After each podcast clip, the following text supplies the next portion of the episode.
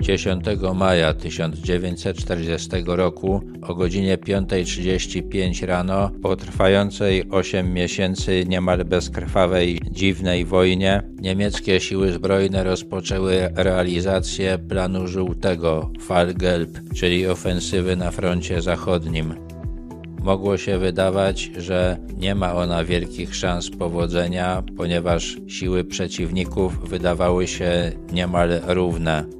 Niemcy mieli do dyspozycji 130 dywizji, sprzymierzeni 132, 89 francuskich, 22 belgijskie, 10 brytyjskich, 9 holenderskich i 2 polskie. Niemcy mieli około 2600 czołgów i 3800 samolotów. Ich przeciwnicy 3400 czołgów i 2400 samolotów.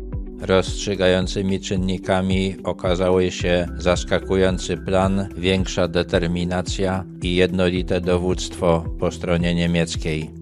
Już 10 maja poddał się Luksemburg, 14 maja Holandia, 28 maja Belgia.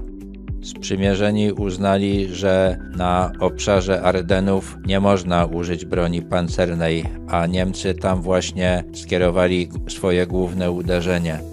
21 maja grupa generała Guderiana dotarła do Atlantyku, odcinając we Flandrii 40 francuskich i brytyjskich dywizji. Wskutek błędów niemieckiego dowództwa około 300 tysięcy żołnierzy udało się z tego kotła ewakuować do Wielkiej Brytanii, ale cały ciężki sprzęt utracono. Potem, dysponując już zdecydowaną przewagą, Niemcy przy współudziale Włochów łatwo rozstrzygnęli bitwę o Francję.